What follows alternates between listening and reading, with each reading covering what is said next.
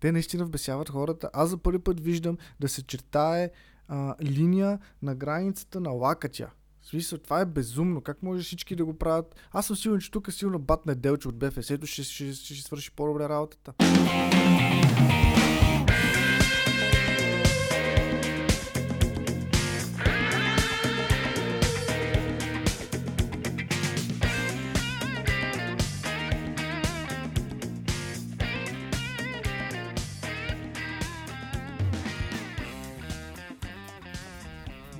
Здравейте, драги слушатели на Имало едно по време. Това е седмото издание на нашия подкаст. Днес сме отново с Иво. Поради епидемиологичната обстановка сме далеч един от друг, но се надяваме вие да ни слушате. Надяваме се да ни слушате сутринта в а, задръстването. Надяваме се да ни слушате докато работите. Надяваме се да ни слушате събота и неделя. Надяваме се да ни слушате все по-често. В днешното издание на а, Имало едно по време ще си говорим, ще обърнем внимание основно на дербито, което се изигра през, през уикенда. Най-голямото събитие през а, последната седмица за английския футбол.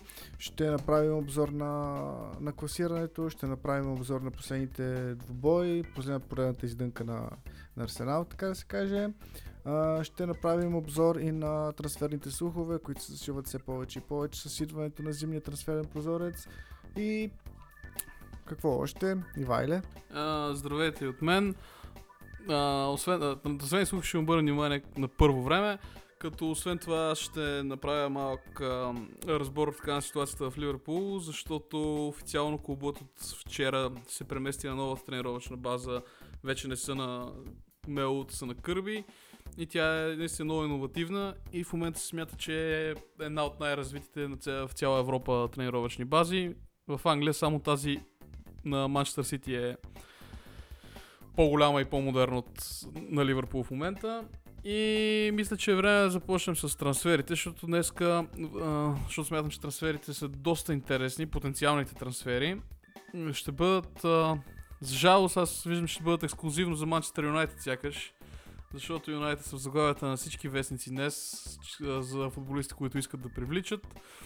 Ти с кое смяташ да започнем? С Юнайтед ли директно или нещо от другите трансфери, ако има някакви по-интересни, които ти си подготвил? Може би най-ексклюзивното, най-интересното и бомбата, която се готви през този а, трансферен прозорец, предполагам ще бъде завръщането на, на Кристиано Роналдо в Манчестър. А, така че започваме. Добре, аз а, а, за, за Кристиано това прочетох още вчера излязоха информация, че Ювентус са забелязали, че отборът е изключително зависим от Кристиано, а той вече е на 35, ако не се лъжа, и са склонни да го разкарат лятото. Като още сутринта, по първи петли днес излезаха информацията, че Юнайтед вече са свързали с ръководството на Ювентус и имат принципна договорка с а, отбора от Торино и тук сега, сега замислих за първи път, представяш си, Кристиано Роналдо наистина дойде в Манчестър Юнайтед, а Меси още януари да я дойде в Сити. Това ще бъде просто...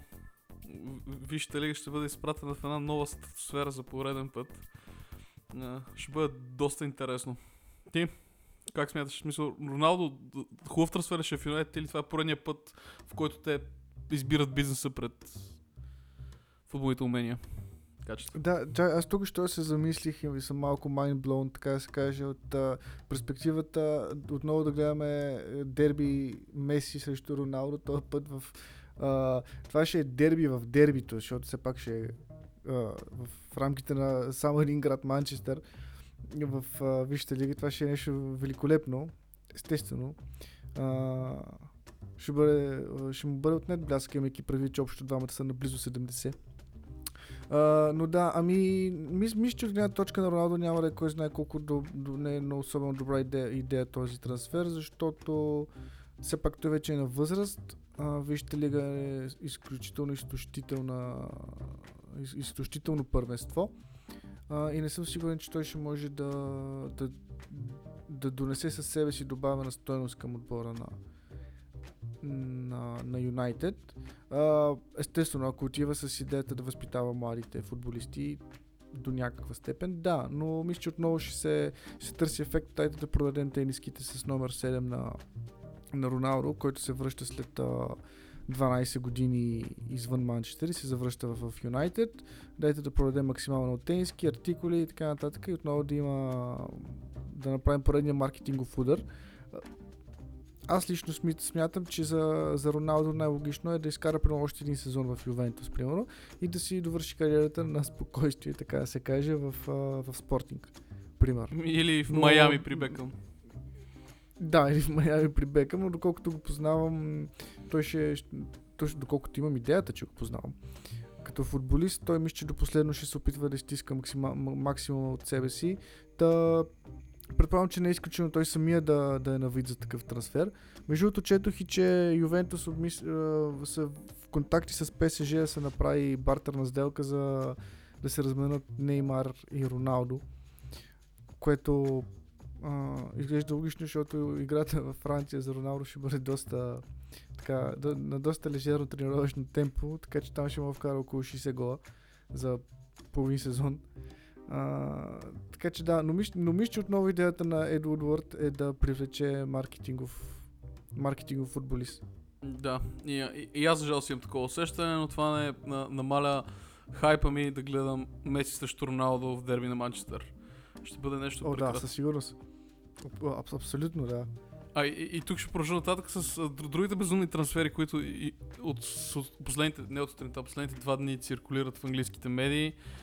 Юнайтед официално се предполага, че са намалили цената на Погба на 53 милиона, защото с, Оле е забелязал това, което Джейми Каргър каза преди 2-3 седмици в един анализ негов, че Погба и Фернандеш са несъвместими и не могат да играят заедно на терена.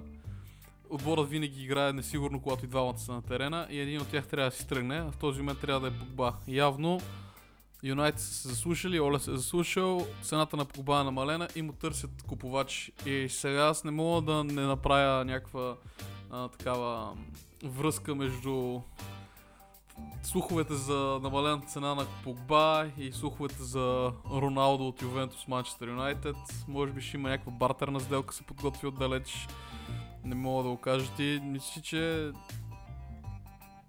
е възможно Погба и Фернандеш играят и хубав и, и адекватен ли е трансфер с Погба? Защото по, мен Погба е наистина абсолютна дупка в Юнайтед, както е в Юнайтед. Да, на мен ми е малко забавно, защото Погба примерно миналото лято струваше около 150 милиона. И в момента да го предлагат за около 53 милиона, това колко процент? За 300% му намалява на цената ли? А, но и докато се гласеше за, за Реал Мадрид и да бъде послед, поредният диамант в а, звездната селекция на, на Зинедин Зидан. Изведнъж се оказва, че, че, че се го своили на, на Сергията да им търсят купувач. Защото, примерно, един Феде Валверде, който го купиха за около 4-5 милиона от а, Уругвай, а, ще се справи, се справя доста по-добре от, а, от Погба, но да, и аз мисля, че Погба е много Погба е на сериозен футболист. В смисъл не можеш да, да играеш когато си играе. Мисъл, а, трябва да е в настроение, трябва да се подредят звездите, трябва да е на кефа, трябва да... Като, а, като Юзил. Да, и Бербатов. Горе, да. А, да. А, в смисъл, да, невероятен футболист има огромни качества, но в крайна сметка се, се оказва, че имало е причина Стар Алекс да го, да, да го пусне в Ювентус преди там кога беше 2012, примерно 2011. 12 и е, да, и е, явно още тогава той е усетил тази а, колебливост на характера му, която не може да, компен... която не може да бъде компенсирана от а, спортните му качества. Което е много интересно, защото по принцип а, характера ти с а, правилна настройка и, а, и характер можеш да компенсираш до някъде липса на спортни качества, най-малкото като се раздаваш, примерно си брутално реде като Гатузо. И Джордан Хендерсън. И, и, да, и пак, и пак да станеш а, много сериозен и добър футболист, обаче от, когато, обаче, обаче от другата страна, ако имаш най може да имаш великолепни качества и си невероятен талант, обаче при липсата на характер, а, нещата много трудно ще се получат, което наистина е странно за, за, за, като констатация, но все пак. А, да, ми, Погба ми ще трябва да се време да, се, да, да, се, да, да бъде продаден, да отиде да си преследва мечтите, където си пожелая, с когото си пожелая и да играе когато си иска. е в настроение. Да, защото очевидно е, че в Висшата лига нещата не се получават точно така. Смисъл, трябва всеки мач да си на 150%. И, и да играеш независимо дали си на кеф или не. Та, ако успеят да го продадат дори за 20 милиона да го продадат, мисля, че пак ще, пак ще е добра сделка за Юнайтед. Да, факт. Съм на това мнение точно. И тук останах последните два трансфера, които пак са свързани с Юнайтед по ирония на съдбата. Днес се появиха информации, че Юнайтед искат се също така обмислят привличането на Рамос, който не съм сигурен до кога му е договор в Реал Мадрид, но е към края си. И Юнайтед обмисляли да пуснат оферта към, за, за Рамос, за да стабилизират защитата, защото определено имат нужда. И... Мисля, че на Рамос договора му изтича в края на този сезон и в момента преговарят за още един, обаче нещо преговорите не върват. И Юнайтед за това се, но пък Рамос същевременно сериозно умислял, защото е получил оферта, доколкото разбирам, от Майами, от Бекъм, да замине да играе в Интер Майами. Но Юнайтед не се отказват и ще искат да го привлекат. И другото нещо, което е към, като добавка към трансфера на Роналдо в Юнайтед. Ако не са успели, се предполага, че Юнайтед ще се фърят с зъби и ногти да се борят за Джак Грилиш другото лято. Което ще е страхотно според мен за Юнайтед трансфер. Грилиш тази година е класи над повечето футболисти. И Вила затова са на тази прекрасна позиция в момента. Те са, ако не се лъжа, шести. Да. Но да, ако, ако Юнайтед успеят да вземат другото лято Грилиш, ми ще частам ви от другото лято ще изпаднат. Тоест последващата, последващата година. Без него не съм сигурен, че ще успеят да оцелят в Висшата лига. А, но а, прави ми впечатление, че когато Оле, Оле дойде и, и започна един така едно голямо големи промени в Юнайтед. Тоест, нали, отново се а, връщане към корените, а, млади перспективни футболисти, които от школата, които иронично знаят какво е Манчестър Юнайтед и така нататък. И а, се, се оказа, че последните трансфери, последните трансферни цели, цели, поне според слуховете, са на 35 годишни футболисти, които имат огромни заплати. Uh, и, и ще продават много без, безкрайно количество тениски а, което някакси не кореспондира с а, завръщането към корените с а, футболисти като братята Невил, Гикс и а, Бекъм. С... Та, та не знам. Сигурно не е много, много, много объркана ситуацията в Юнайтед. Аз, как, както ти казах преди малко, Юнайтед ще, ще излиза точните години, но в момента Юнайтед, примерно от 73-та година, имат най-добрата статистика гостуващ отбор. И също времено имат от цялата си история най-слабата статистика като домакинстващ отбор, което е някакво безумие. Аз толкова непостоянен отбор бих, бих реално бих казал, че Арсенал са най-непостоянен отбор в лигата, обаче Юнайтед определено се опитват да вземат този приз от тях. Н- наистина е страхотна борба за тази награда на най-непостоянен отбор. Ами да, реално в последните колко 45 дни горе-долу Манчестър Юнайтед успяха да победят ПСЖ във Франция, успяха да победят Евертън, Евертън като гости, което също не е, не е особено лесно, имайки предвид, че Евертън са сериозен отбор през този сезон. В същия момент успяха да загубят с 6 на 1 от Тотнам у дома, успяха да паднат от Истанбул, Басак, Башак, Шехир, Uh, и... Успяха да бият да, Лайпциг с 5 на 0 междувременно. И успя... Да, и успяха да бият Лайпциг с 5 на 0, което е а, като, като Лайпциг имат по-добри защитници от Юнайтед като качество. Смисъл, само Памекано е по-добър от Линделев и Магуар взети заедно. Да, имат и по-добър менеджер. Според мен. Принципно. И, да, имат и по-добър менеджер, да. Та, та, това е абсурдно според мен и, и, и няма, няма анализ, който да може да стигне до дъното на, на, на това явление то ли имаш такава смешка, мимовете бяха тръгнали навсякъде, че Оле е един човек, когато е спокоен за работа си, Оле е съвсем друг човек, когато е застрашен от уволнение. Yeah. Yeah. Да, като, като си говорим за уволнение и за Оле, а, преди около седмица, малко след загубата от, в Истанбул, веднага започнаха, тръпъзнаха новините и слуховете, че ръководството на Манчестър Юнайтед се е свързало с, с Маурисио Почтино с а, идеята да, да, да замени на позицията Соскер. Като мисля, че това се, този, този слух се завъртял за около трети път през последната една година. Но интересното е в този, този случай, че почти, самия почти вече беше заявил, че е готов отново да се завърне в Висшата лига и е готов за ново предизвикателство. Та, мисля, че е възможно това да се случи а, или ръководството отново ще чака, или, или, или ръководството прилага номера с а, ние, ще, ние ще сменим Солскер, за да може Солскер три поредни мача да спечели, след което да загуби два пъти, те отново да заявят, че искат да го смени, той пак да влезе в серия с три поредни победи или мисля, че наистина ръководството път е решил, че му трябва много опитен треньор с, а, а, с доказани успехи зад гърба си, не точно, но с а, а, с, с доказателство, че може да, да, да преобърне един отбор. Мислиш, че, че е възможно? Според мен Юнайтед на най-накрая им е стигнало до мозъка цялото това нещо. И че, че им трябва добър менеджер, който наистина да е тактически подготвен и да има опит в Висшата лига. И стигнало е за това да правим човека Маурисио Почетино. Но според мен Маурисио Почетино не иска да ходи в Юнайтед в ситуацията, в която е в момента. Защото клубът, както не веднъж сме казали в този подкаст, се ръководи основно от а, економически такива подбуди, а не спортни. И почти ако дойде, ако отиде в Юнайтед, ще иска да има пълен контрол над трансферите ще иска да...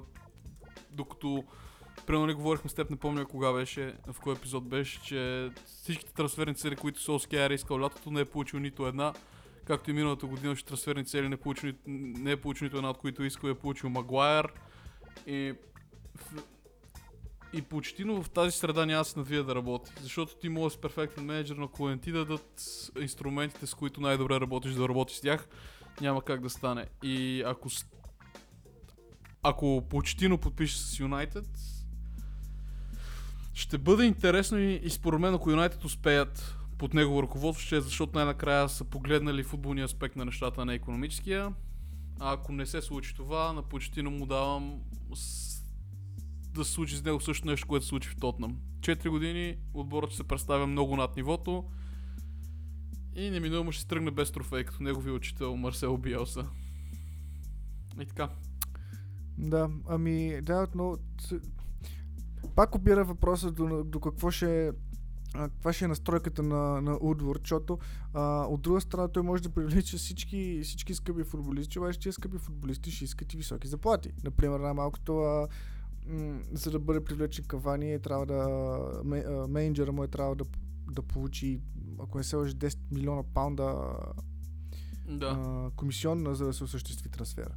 А, но ако Удвард а, осъзнае, че инвестицията в треньор, който иска да доведе не такива звезди като Кавани, Рамос и Кристиано Роналдо, примерно, а да доведе футболисти, които са примерно като Сон, както беше Сон от Леверкузен отиде в Тотнам, но в момента Сон е един от най-добрите футболисти в Висшата лига. Та ако Удвард осъзнае, че, а, в момент, че с привличането на Почтино и даването му на свобода за трансфери, а, би му донесло много повече печалби в бъдеще, мисля, че, че би трябвало да, да, направи, да, да вземе правилното решение. Но интересното в случая е, че примерно Манчестър Юнайтед е първата футболна институция, в която е назначен Удвард. Преди това работодателите са му PricewaterhouseCoopers, а, Робърт Флеминг and, а, там, Робърт Флеминг и JP Morgan. В смисъл, той буквално е човек финансист, който продължава да ръководи отбора като а, финансова институция, с, а, и който трябва да има невероятен одит в а, края на одит сезона.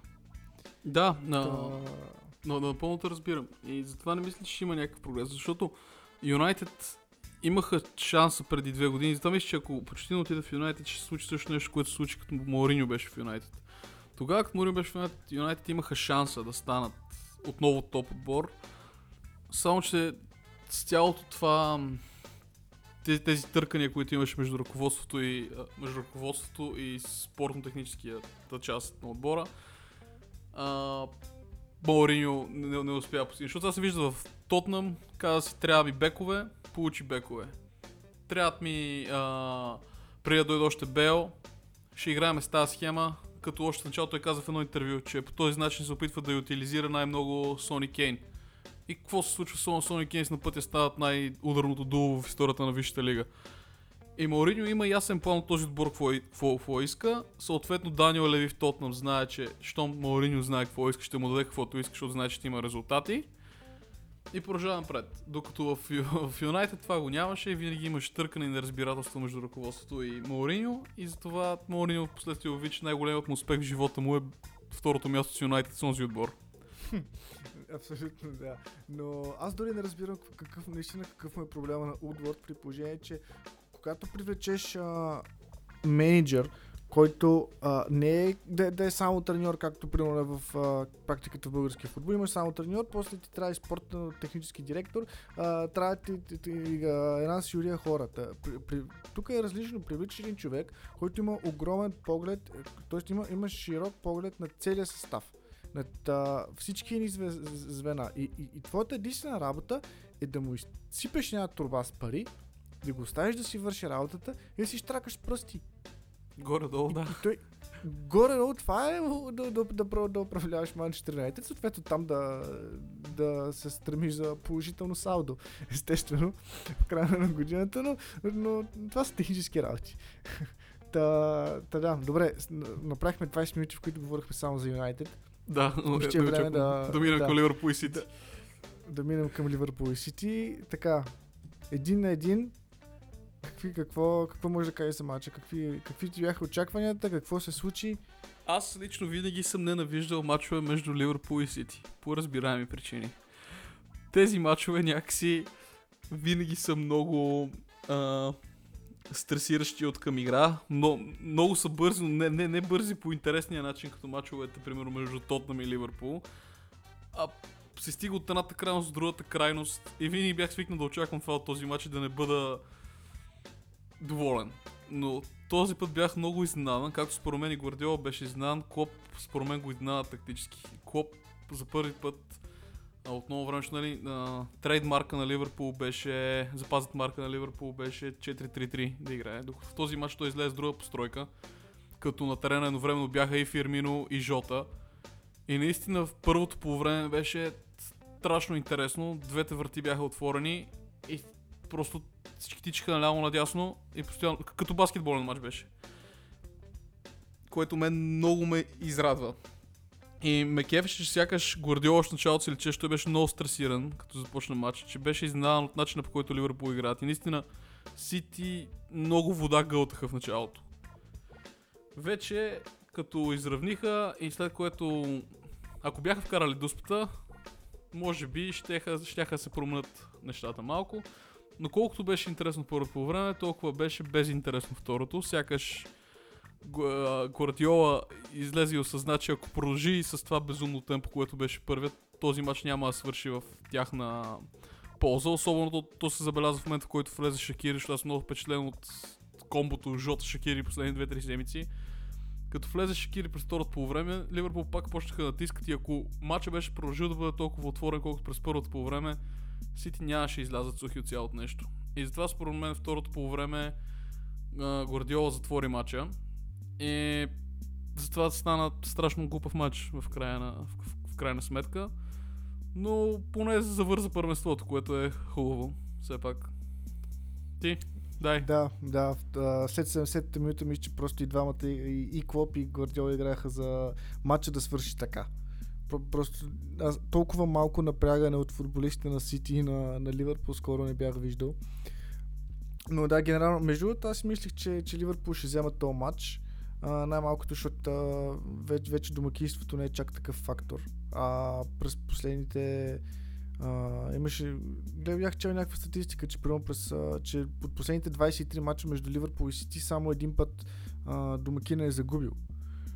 А, та мисля, че Ливърпул ще взема този матч, особено след като си след, след, след гола на Салах, вече бях почти убеден, че Ливърпул ще взема този матч, защото почнаха много по-бойко, почнаха с много повече енергия а, и за защитата естествено на, на Сити отново се задъхваше супер много, но някакси нещата се балансираха след невероятния гол на, на Жизус, който не знам дали го направи нарочно или а, това, това му беше идеята да, да направи то впечатляващ финт. А, но се получи наистина страшно красиво и след, след гола може би нещата много се балансираха. И двата отбора изпуснаха хубави положения. А, но генерално мисля, че това е един от много малкото мачове, особено на, на такова ниво, в което защитата на Сити се представи по-добре от нападението на Сити. Поради необясними причини Дебройне беше, беше, беше слаб през този матч не му се получаваха ударите, освен че изпусна дуспата очевидно. А, не му се получаваха и далечните удари, не му се получаваха толкова много пасове, така цяло а, движението по терена му не беше оптимално и някакси просто това не беше неговия ден. А, Стърлинг отново беше много зле според мен, обърка много ситуации. А, още там при, при, при 0 на 1 имаше една страхотна ситуация, в която можеше да търси и да подаде на Жезус и той от минимален нагъл се опита да, да отбележи. И мисля, че Тоест не съм сигурен защо Стърлинг продължава да започва мачовете и защо продължава да бъде толкова а, тачен. Интересното беше, че Рият Марес дори не беше попаднал в групата на... И беше малко забавно, защото на резервната скамейка на Гвардиола имаше от 6 човека, имаше 4 защитници. Единствените нападателни футболисти бяха Фолдън и... И забрах кой беше други. Да, а. А, и другите бяха а, Гарсия, който най-вероятно ще напусне съвсем скоро, а, Нейтан Наке, а, и така нататък. Смисъл, той просто Гвардиола беше излязъл да, да не загуби този матч, което е много странно за, за Сити. А, но това, което е много ме впечатли, беше, че а, бековете на Сити се представиха доста добре след първите 15 минути, в които сериозно издишаха. Но след това нещата, като се, като се балансираха, така се каже, на терена и и Кансело и Локър направиха много добри, много добри неща, успяха да затворят крилата и въпреки, че не получаваха достатъчно помощ от а, от а, Феран Торес и Стърлинг, а, и въпреки това се справиха на ниво. Даже към края на матча мисля, че имаше един впечатляващ спринт на Кансело, в който успя да догони Салах, да го изпревари и да му вземе топката от краката с шпагата, което беше доста, доста впечатляващо. А, та, в общини оценката ми за играта на Сити е, че в центъра на терена се справиха на нормалното си ниво, в нападение бяха бяха притеснително ялови отново, от, отново, отново, отново, основно заради Стърлинг, според мен, но добрата новина е, че в защита се справиха на ниво, което според мен допринесе и факта, че Ливърпул също не бяха толкова агресивни, както са по принцип. Защото дори, въпреки че имаха 7 или 8 изстрела, ако не се лъжа, в повече от Сити към вратата, те повечето бяха някакси анемични, слаби, неточни и... Абе, много странен матч. Наистина много странен матч. А, аз това сега ще направя, че се сетих ти при малко, като каза, че Кайл Уокър е много добър. А, се представя много добре. Рой Кейн след този матч, типично негов стил, каза, че Кайл Уокър не знае как за пореден път е на такова високо ниво, защото според него е абсолютно дарвар футболист и че не трябва да е на никога, но се представя много добре и затова може би Гордиола го държи. В момента се представя много добре.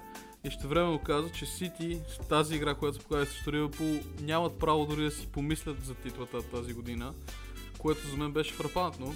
Но после като се поразгледах нещата, аз осъзнах, че в тази година има някаква много сериозна разлика с привличането на Жота в Ливърпул и с контузите в Сити, в смисъл не с контузите в Сити, с напускащите футболисти от Сити миналото лято. В момента Сити нямат план Б, защото нямат нападатели. Те имат Агуеро и Жезус и рано Стърлинг не е във форма да им вкарва голове, те няма как докато Ливърпул вече имат план Б за разлика от тях. С Жота, който могат да въртат с Фирмино и да изискват съвсем две различни, два различни стила на игра. И, и затова наистина се почнах се замислям покрай думите на Рой Кин, че тази година Сити наистина все повече съм сигурен, че това ще е последен зон на Гвардиола в Сити. Защото не, не, не виждам как те ще успеят, освен ако януари месец не изсипят пак едни 300 милиона за нападатели и нали, примерно Меси дойде и някой друг, те нямат в момента голове откъде да дойдат. Просто не виждам откъде могат да им дойдат головете. Защото Дебрун добре ще влезе във форма, обаче като няма добър, добър нападател, който да им завършва ударите. Като Жезус много пъти съм казвал, че не е. Агуеро продължава да е контузен и вече, вече дори не съм проверявал какво е контузен този път.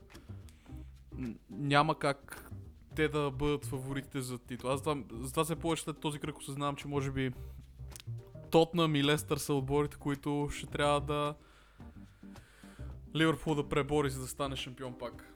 А не Сити. Сити ще се озорят за четворката май тази година. Ти? Иначе се съгласен ли си с моето безумно мнение?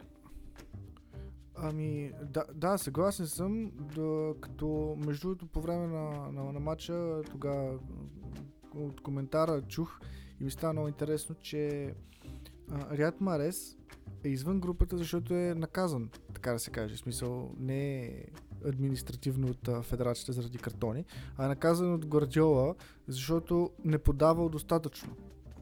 И, и самият той е влизал в конфронтация неколко, неколкократно с Дебруйне и с Търлинг, ако не се лъжа, и с Агуеро дори, че в ситуации, в които може да подава, той отказва да подава и стреля от невъзможен, невъзможен ъгъл, за да търси попадението.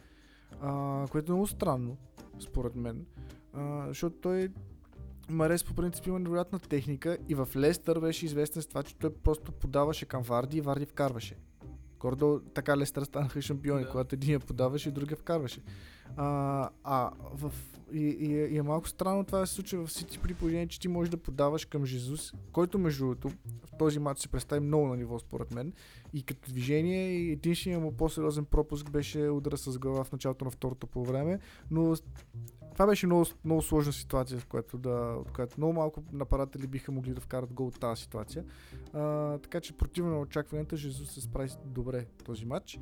А, но с изкарването от състава на, на Марес, реално в, в нападение стават с един Феран Торес, който е на 21 или 22 и те първа трябва да свиква с а, футбола в Висшата лига. Стърлинг, който е в ужасна форма и, и, и Дебруй не трябва да, да, да стане човека нападател, човека атака. Трябва да бъде няколко звена в този отбор. Та, мисля, че наистина Гордиола не, усп... не успя да, да замести футболистите си. Тоест не можа да намери альтернатива на футболистите си и, и това ще му изяде главата. Да, това, това е така, че колкото повече Гвардиола се отгр... отдалечава от оригиналния гръбнак, с който спечели първите титли, толкова по-зле отбора става, ко- което не е адекватно за менеджер, който има амбициите да бъде най-великия в историята. Не е про- просто сериозно това. От, от, пуснаха, в момента се разчита на Агуеро, дето 15 години е в Сити, да се възстанови и да почне пак да вкарва голове. Което е абсурдно. Нап- нап- Направо е абсурдно. Вижда всички други менеджери, които от, от, от лигата видяха, че имат, къде имат и, и, и ясни, като изключим Моле, ще не го смятам за добър менеджер, за втори път го казвам в последните два епизода. Всички други менеджери от лигата видяха къде имат слаби места лятото и ги промениха. Примерно на Арсенал видяха, че за Джака не стават нещата, почнаха да търсят халф. Намериха парт. Хубаво, взеха го. След което Ливърпул нямаха дълбочина по... на, бековете. Взеха Цимикас, взеха нямаха креативност в центъра, взеха Алкантара. Тотнам нямаха бекове, взеха бекове. Докато не знам, защо Гвардиола се съсредоточи толкова върху... Челси, извинявай, ще прекъсвам, Челси нямаха футболисти и взеха футболисти. Взеха футболисти, взеха много футболисти, които почнаха да играят преди две седмици. Но Да. Е, и, в- и, в един момент се оказва, че Гвардиола сякаш лято толкова се съсредоточи върху липсата му в защита, защото миналата година само се говореше как а, отборът без компания не става, отборът без компания не става. И в момент той привлече защитници, които аз смятам, че не са достатъчно добри, тези, които привлече, и тотално остави нападението на съдбата. И, и, или може би дадоха толкова много пари за защити, че просто не им останаха за нападатели и го оставиха за другата година. Или може би пазят пари за Меси. Може, ако вземат Меси зимата, може би ще се върнат в битката за титлата. Но да, това, което гледаме в Сити от около два сезона, може би, т.е. от а, последната им титла насам, е едно а, разпадане, така да се каже. Защото, примерно, ако приемем, че Сити е някакъв, някаква така сграда, да се каже, стъклена, и, и някакси започват части от нея просто да падат един по един. Смисъл, нормално Агуеро, а, който е на години, сега не може Агуеро да е на 30 и колко години, че е първи нападател във Висшата лига. За мен е несериозно.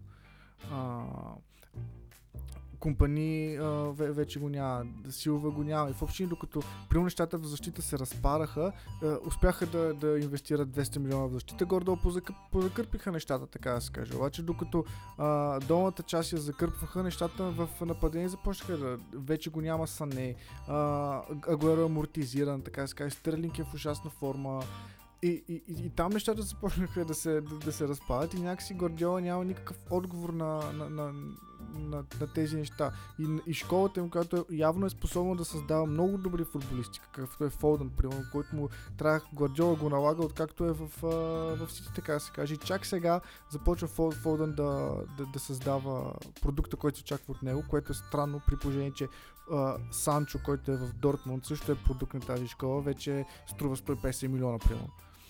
А, и, и сега просто нещата в атака започнаха да се разпадат и е а, някакси планирането в този отбор е, е, е много слабо, така се каже. В смисъл не се мисли за повече от а, този сезон, който идва. Аз поне аз такова чувство имам, което е а, което е несериозно за, за менеджер от а, ранга на... Гордиола, да. От, от ранга на Гордиола, да, защото плавното преминаване, както беше, както е перфектната така се каже, схема на Сър Алекс Фъргюсън. То човека го измислил, просто трябва да не се нарушава, че а, винаги трябва да имаш а, няколко по-възрастни футболисти в отбора с опит, мисля подвъзрастни, не на 50 очевидно. По-възрастни хора с опит, каквито дълго време бяха, примерно Гикс и Сколс. Съответно, след тях да имаш а, едно ядро от футболисти, които да са в перфектна футболна възраст, да са играли достатъчно години заедно, за да се познават, а под тях вече да идва новото поколение, което да са млади, перспективни а, футболисти, както беше примерно Роналдо, жадни за игра, жадни за футбол, жадни за победи. И когато тези жадни за победи футболисти вече станат в перфектна футболна възраст, имат достатъчно опит. А тези, които са били с които са били ядрото, вече преминат, в, станат по, по, по-възрастните футболисти в отбора, с най- най-големия опит, така се каже, корените на отбора, вече отдолу започва да идват още по-нови. Тоест имаш един... А, то, а, поддържането на отбора е а, като малко като на през две години трябва да бъде обновяван, за да можеш да поддържаш перфектния баланс в отбора. Това нещо в Сити го няма, в, да, това нещо в Сити го няма по никакъв начин, защото звездите на отбора изведнъж станаха на 35 години, сега никой не го очакваше това да се случи, напуснаха или вече не могат да поддържат това темпо. Отдолу нямаш юнош, имаш един а, Фолдън, който, а, който му върши някаква работа, а ядрото в момента го няма. Смисъл ядрото прено с Стърлинг или, или, или Дебруйне, което е несериозно. И, и като не са във форма, какво се случва? Нищо не се случва. А, та, та, това, това, тази липса на планиране му изяде главата на, на Гвардиол и мисля, че го, и го чака много, много труден сезон. Не е нормално да, да, да напусне футболист като Сане, който е който ако беше в отбора в момента щеше да, да, да играе на място на Стърлинг и, и доставиш Стърлинг без альтернатива. Да, така е. Аз аз замислих, че може би наистина а, това е разлика с този послед, последното дерби между Ливърпул и Манчестър Сити. Това ще ми е последния поинт по тази тема, между другото. А, е, че до сега, може би, Гвардиола напълно съзнава в момента в какви проблеми е изпаднал. И обикновено всеки път другите дербите, както ти казах, не ги харесвам, защото са много инфарктни. И всеки път двата отбора се опитват да надкарат другия. Според мен този път Гордиола напълно осъзнаваше, че ако се опита с Стърлинг само да надкара Ливърпул, ще, ще, ще загуби с разлика. И затова си беше взел защитници така хубаво подплатено, затова играха по-дефанзивно. И докато Клоп и, и, и, той знае, че няма защита и той. И затова отборът беше такъв по-предпазлив. Но Гвардиола определено се беше насочил към а, спасяването по, по старо Маринов обичай, по-добре Хикс, отколкото загуба. И така си докара победата. Мисъл, победата в неговия смисъл, не равенството. И така, ти тук мисля да направим вече след, след, следващата точка, коя, която ще започна аз а, за, за таблицата, кратък анализ на таблицата, вижте ли в момента, като ще започна аз с а, поредната ни безумна прогноза, май, която няма да се сбъдне. Лид са 15 в момента, не ги виждам да натискат масово четвърката. Да, да абсолютно съкрушаващо. Абсолютно съкрушаващо, да. И Патрик Банфорд вкара предния път, но отмениха този гол с а, безумната засада, която повече Да, просто тази та засада вече аз като човек, който подкрепя по принцип идеята е за ВАР, съм абсолютно готов и дори вече искам ВАР в Англия да бъдем, да, да, да, просто да, да се разкарат от това нещо. Защото просто вбесяват хората. Те наистина вбесяват хората. Аз за първи път виждам да се чертае а, линия на границата на лакътя. В смисъл, това е безумно. Как може всички да го правят? Аз съм сигурен, че тук силно батне Делче от БФС-то ще, ще, ще, ще свърши по-добре работата. Да, и, и, и, аз така мисля. Затова аз пред видях тази ситуация с Балфорд, се замислих за какво си говорихме в предния подкаст. И как те сякаш наистина англичани се опитват умишлено да, да покажат колко не става вар. Защото аз такава зала да е свирена, като един футболист сочи към вратата е безумие. В смисъл, напълно, напълно да, безумие. Ама, на, на самия стоп кадъра, който се вижда къде му чертават линията, то се вижда, че линията тръгва от средата на, от средата на бицепса му. В смисъл, това е... А, тр... Линията трябва да се сложи на, на нивото на рамото му. В смисъл, тръгне от рамото, а не от средата на бицепса, с който той се сочи на къде да му бъде подадена топката. И, и то, да, както да, и да, добре, а, това, това е както с а, Греъм Скот, който погледна 6 пъти положението за гола на Брайтън миналия, а, миналия кръг в който беше от 6 ъгъла се показа, че футболиста на Брайтън не играе с топката и спъва. Буквално той направи шпагат в краката на Хойберг, спъна го, не игра с топката. И това се, се, се, се видя от 6 различни ъгъла и в крайна сметка той буквално израч, изра, изражението в този момент беше ох да сбърках, обаче няма да си призная. И, и, и призна гола. И аз горе от тогава съзнах, че просто Вар трябва да бъде изхвърлен от, от, от Англия. Просто няма нужда Вар да бъде в Англия, защото наистина накрая опираме до ненужно бавене на времето за 8 засади. Накрая нетната печала ще е отрицателна. да. Добре оказа. Ево, че накрая мислим по, и същи начин за Вара във Висшата лига. Така, а, и от тук нататък, а направим, ако искаш, а, мнение за Арсенал да дадем за Тотнам, Лестър, Вила и Саутхемптън. Някои впечатлилите, някои разочаровалите, защото аз те направо Лестър, Тотнам, Вила и Саутхемптън са отборите, които не съм очаквал, че това ще направят тази година. И наистина ми е доставя удоволствие да ги гледам. Футболът им е хубав на всичките отбори и прати изненадващи резултати. Ти някакво, някакъв фидбек а... или мога да тропаме за дружно Арсенал, ако искаш. Ами, а, първо да споделя, че реално, а, наистина, поредната ми прогноза, която не се осъществи, т.е. моя, аз поемам отговорност, за това, че Лестър няма да бъдат особено конкурентоспособни, се оказа абсолютна глупост. От завръщането на Варди, то много добре се вижда. Върна се Варди и да направиха три много, много силни резултата срещу силни отбори. Тоест три победи с три победи и в момента са на първо място в Вижте лига, което според мен ги поставя в една много добра изходна позиция, защото повечето им трудни, т.е. една част от трудните им матчове вече минаха. Те взеха победи от, а, от Манчестър Сити, победиха а, победиха Арсенал а, и някакси мисля, че ще успеят да поддържат едно темпо поне, поне до коледа, ако се надяваме не спрат първенствата, но мисля, че няма да го направят. А, може би до към януари ще успеят да поддържат едно добро темпо и да са в, а, да са в битката за първото място с Ливърпул.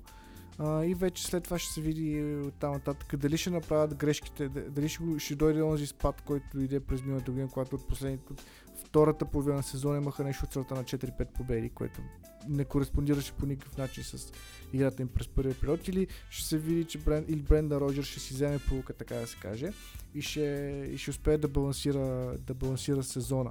Но интересното при Лестър е, че те имат огромна дълбочина в състава си към този момент.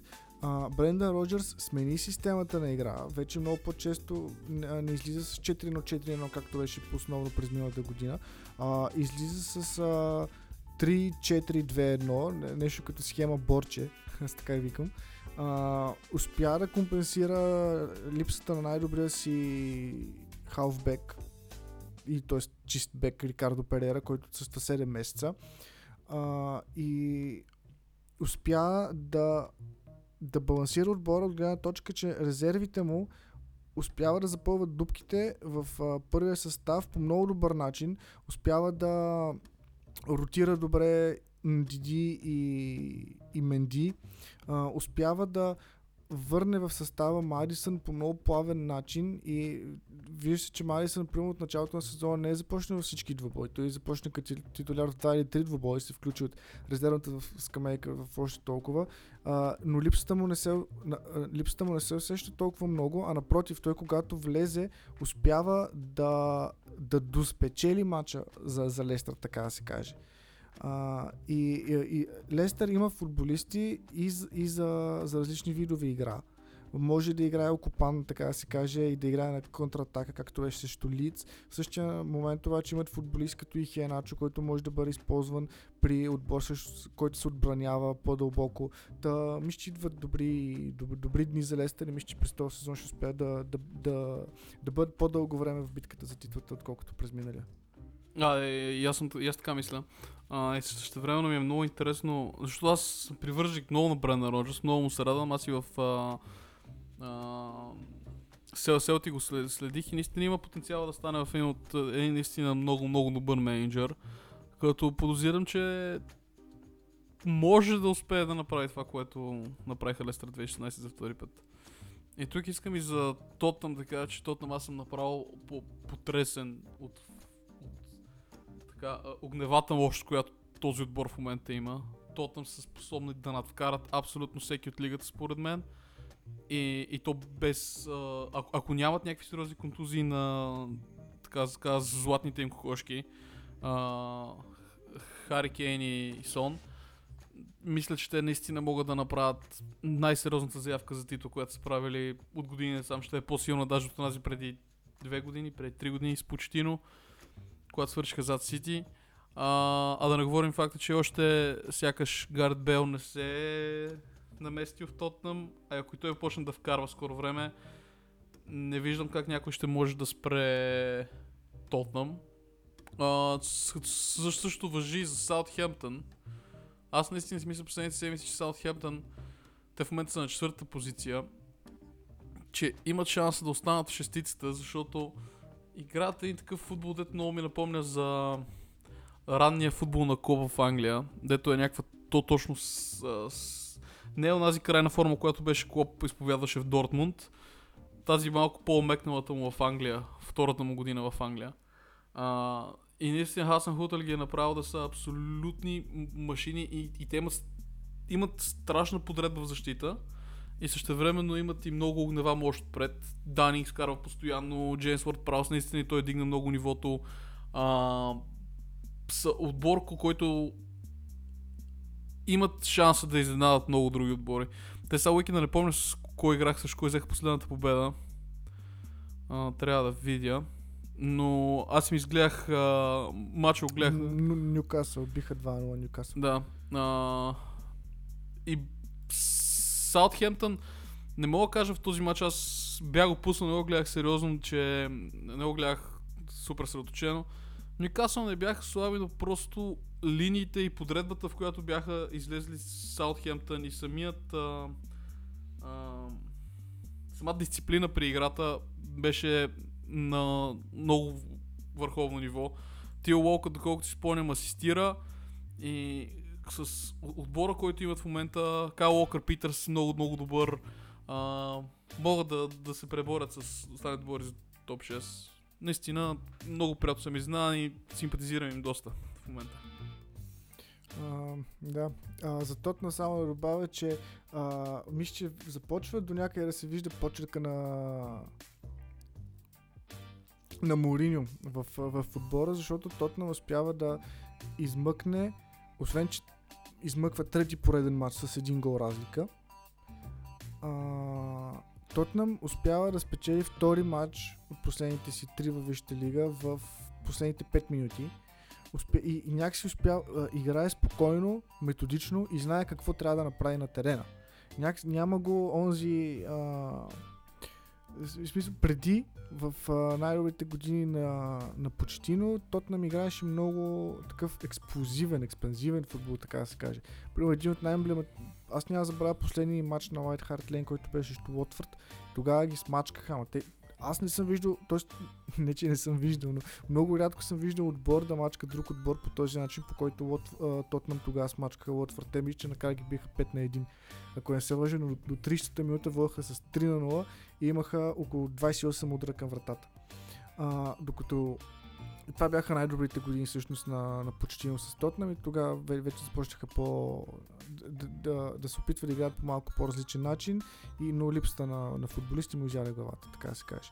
А, докато в момента Мауриньо вкарва своя много ефективен футбол и мисля, че ако а, мисля, че има достатъчно футболисти, за да му се получат нещата. Ако не е този сезон, то мисля, че поне през, а, през следващия ще бъде, нещата ще бъдат на още по-високо ниво. Та, няма да се получи онова, което се получи в Юнайтед. Моуриньо този път мисля, че ще успее и както за Лестър, така и за Тотнам че идват по-добри дни. А, също така, футболистите, да отбележим, футболистите на Челси най-накрая се разиграха, започнаха да мачкат и си оправиха нещата в защита. Смисъл. А, те а, имат а, един допуснат гол от последните си а, пет мача във всички турнири, ако не се лъжа. Евертън вече са в не са, в са определено в по-слаба форма и се, и се изгуби а, онзи хайп от началото на сезона. И мисля, че най-важното в момента, което трябва да се отбележи, че към този момент, според мен, се а, обособи групата, която ще се бори за оцеляване за, във Висшата лига, като разликата между 15 и 16 място в момента е 4 точки. А, и мисля, че като на 15-то място вече споменахме с Лиц, които все пак си мислят, че няма да, няма да са замесени в битката за оцеляване. Надявам се, много силно се надявам. Но петте отбора, които ще се борят тази година, поне към момента точково обособени са Брайтън Фулъм, Уест Бромич, Бърнли и Шефилд, като аз много се надявам поне Бърнли да оцелят. Сега за другите отбори ще прегът изпадането им, но Бърнли да да оцелят. Та, може би това предполага анализа на... Нещо да добавиш? А, нещо да добавя ми... Не, конкретно за таблицата нямам. Само искам да кажа, че много ме кефи факта, че в момента от топ 10 на голмайсторите в Висшата лига 7 са англичани, като само Сон Салах и Фернандеш не са англичани. Оли Уоткинс е в таблицата, Калам Уилсон, Дани Инкс, Варди, Калвард, Люин, Кейн и Банфорд, което мен много ме радва, как предполагам, че и теб много те радва. Да виждаш, че голмайсторска пълна са англичани. Да, абсолютно. Плюс това е много важно да се, да се уточни, че горе-долу в, в, футбол, в футболите, които успяват, много, успяват да ни изненадат през този сезон, най-вече Астон Вил и Саутхемптън, ядрото им се състои от англичани, които правят невероятен сезон противно на очакването, доколкото, макар че за Грилиш се очакваше, че ще избухне, но тази година той наистина избухва брутално много, заедно с Баркли, който а, пръска абсолютно по всякакъв начин и никой не очакваше това да се случи с Баркли в, в Астон Вила, докато в Саутхемптън това се случва с Уорд Праус и Дани Инкс. А, така че, може би връщането към корените на английските отбори е най-накрая ще им донесе това, което те винаги са търсили. И това, което аз съм повтарял от много време. Да, да така е. Ще го видим. Ми, а, нещо друго имаш ли да добавиш ти, защото няма бая се разприказахме днеска. Ами да, мисля, че е време, вече, време на приключването, това по време си стана направо Другия път ще говорим за, да, другия път ще говорим за новата база на Ливърпул и за Стивън Джерард, как е най-добрият менеджер в Европа. И така, да закривам ли, да. да закривам ли купона или ти искаш да го направиш този път? Не, не мога да ти, да ти отнема тази чест. Добре, а, надявам се да се завалявахте в седния епизод на Имуно по време. А, има ни в Spotify, има ни в Apple Music. И нещо, което стана да се каже, лека и мека.